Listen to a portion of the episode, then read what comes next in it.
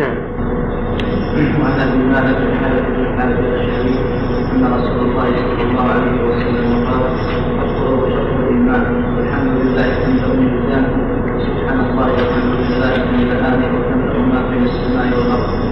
والصلاة نور والصدقه قربان والصبر ضياء والقران حجه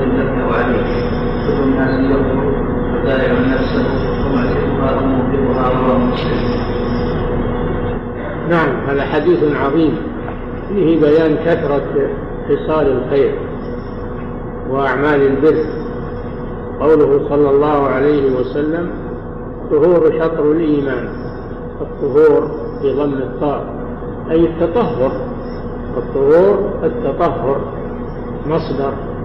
وأما الطهور بالفتح فهو مادة التطهير وهو الماء أو التراب عند فقد الماء.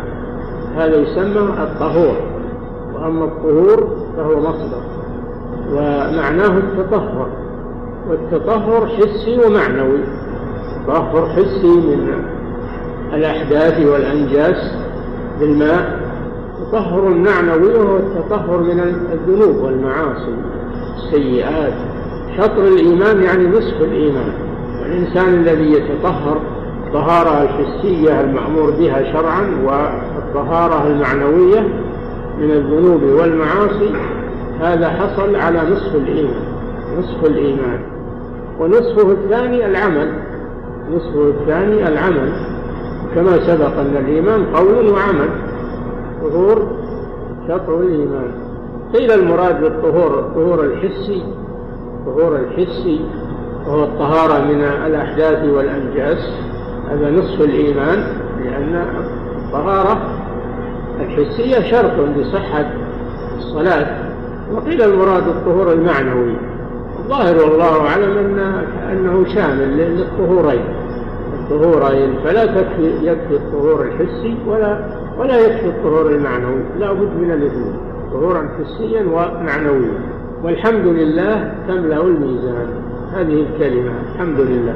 والحمد معناه الثناء على النعم. الثناء على النعم والشكر لله عز وجل. كلمة إذا قالها الإنسان فإنها تملأ ميزان الأعمال يوم القيامة لأن هناك ميزان يوم القيامة توزن فيه الحسنات والسيئات. هذه الكلمة تملأ الميزان وهي كلمة واحدة. إذا قالها بصدق وأثنى على الله بصدق وقيد النعم بالشكر وصرفها في طاعة الله. هو الحمد لله باللسان فقط. الحمد لله باللسان والعمل أيضا. العمل يحمد الله عز وجل ويقيد النعم بالحمد والشكر. الحمد لله تملأ الميزان وسبحان الله والحمد لله تملأان أو تملأ ما بين السماء والأرض كلمتان. سبحان الله معناها التنزيه. تنزيه الله جل وعلا عما لا يليق به. تنزيهه عن الشركاء تنزيهه عن النقائص والعيوب. سبحان الله. أي أنزه الله جل وعلا عما لا يليق به. والحمد لله كما سبق ثنى على الله جل وعلا. تملأان أو تملأ الكلمة الواحدة ما بين السماء والأرض. ومعلوم ما بين السماء والأرض من الفضاء الواسع. خمسمائة عام كما في الحديث. هاتان الكلمتان إذا قالهما الإنسان بصدق ونية خالصة يملأان ما بين السماء والأرض على سعة ما بين السماء والأرض لعظم هاتين الكلمتين لا للفظهما ولكن لمعناهما والعمل بهما.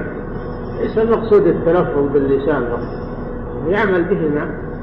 والصلاة نور الصلاة نور صلاة المفروضة والنافلة نور في الوجه. وتجد الذين يحافظون على الصلوات ويقومون من الليل تجد على وجوههم النور. هذا شيء واضح.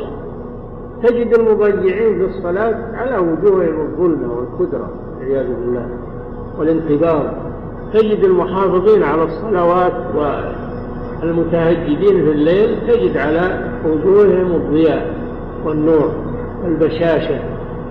شيء واضح في الناس إذا تأملته.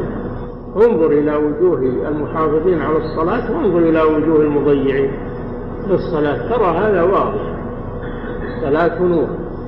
نور لك في وجهك ونور لك على الصراط. نور لك في سلوكك وحياتك. إن الصلاة تنهى عن الفحشاء والمنكر. استعينوا بالصبر والصلاة. الصلاة أمرها عظيم. نور في الوجه ونور في العمل ونور في الطريق يضيء لك الصلاة نور. والصدقة برهان. الصدقة وهي إخراج المال في طاعة الله برهان. أي دليل برهان أي دليل على صحة الإيمان لأنه ما يجود بالمال مع حبه له إلا من في قلبه إيمان. ولا المال محبب إلى النفس والنفس شحيح. فإذا قدمه الإنسان في طاعة الله هذا برهان على إيمانه حيث إنه رخص عنده المال في طاعة الله عز وجل. هذا برهان على إيمانه. المنافق لا يخرج لا يتصدق. يقبضون أيديهم عن الصدقة يقبضون ولا ينفقون إلا وهم كارهون.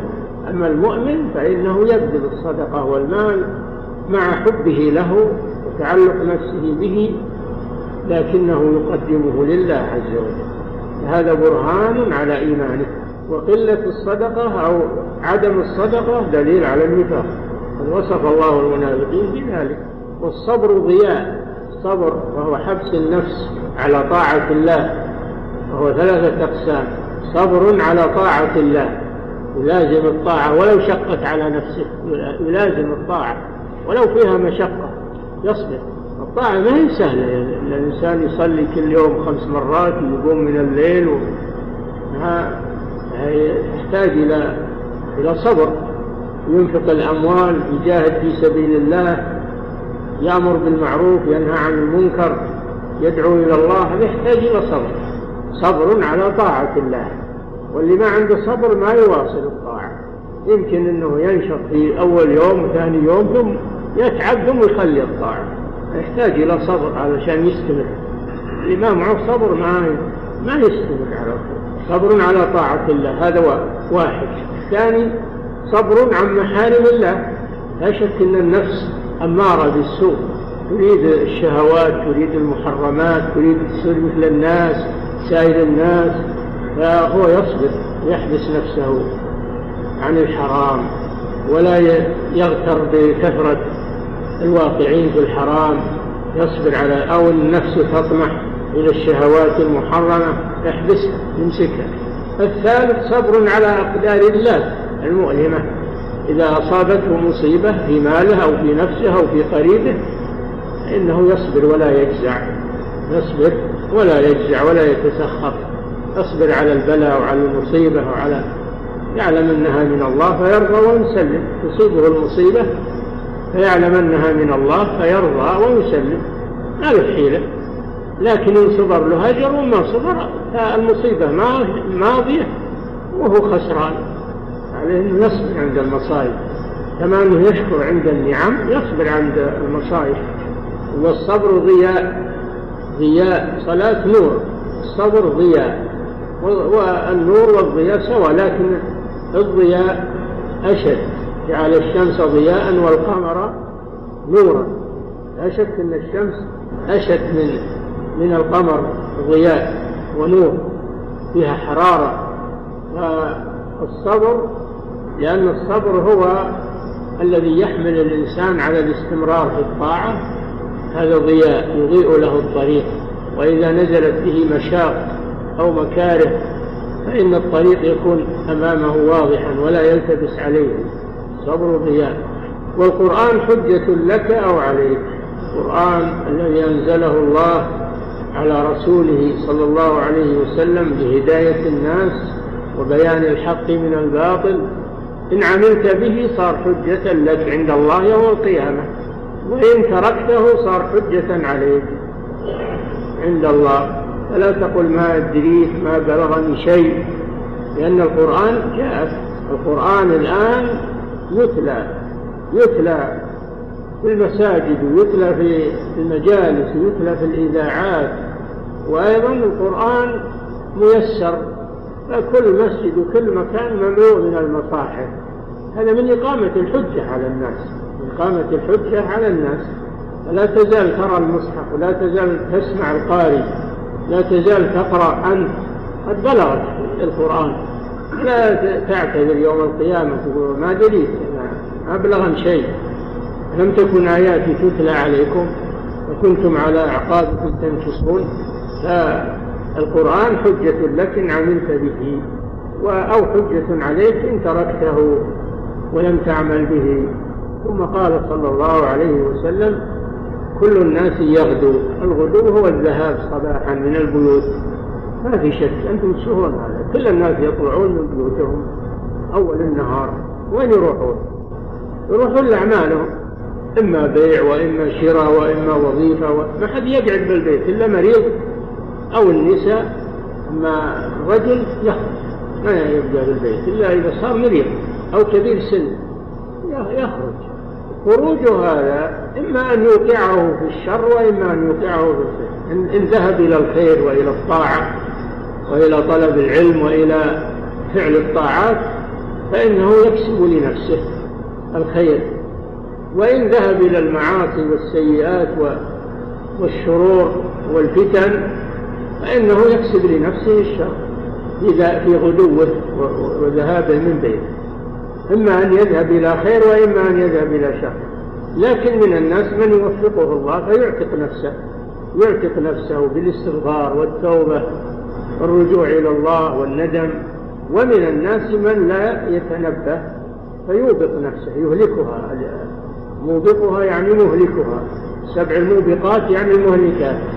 فالإنسان في خروجه في الصباح إلى أعماله لا يخلو من أحد أمرين إما أن يعتق نفسه وإما أن يوبقها. فتفكر في ما يقع لك حينما تخرج كل يوم شوف حاسب نفسك. وش أنت عملت مر عليك. حاسب نفسك فعلى المسلم أنه يتذكر هذا وأنه يتحفظ في خروجه في ذهابه يحفظ سمعه ويحفظ بصره ويحفظ جوارحه ليكون ممن اعتق نفسه. أما إذا لم يحفظ هذه الجوارح وهذه الأعضاء وهذه فإنه يكون ممن أوبق نفسه.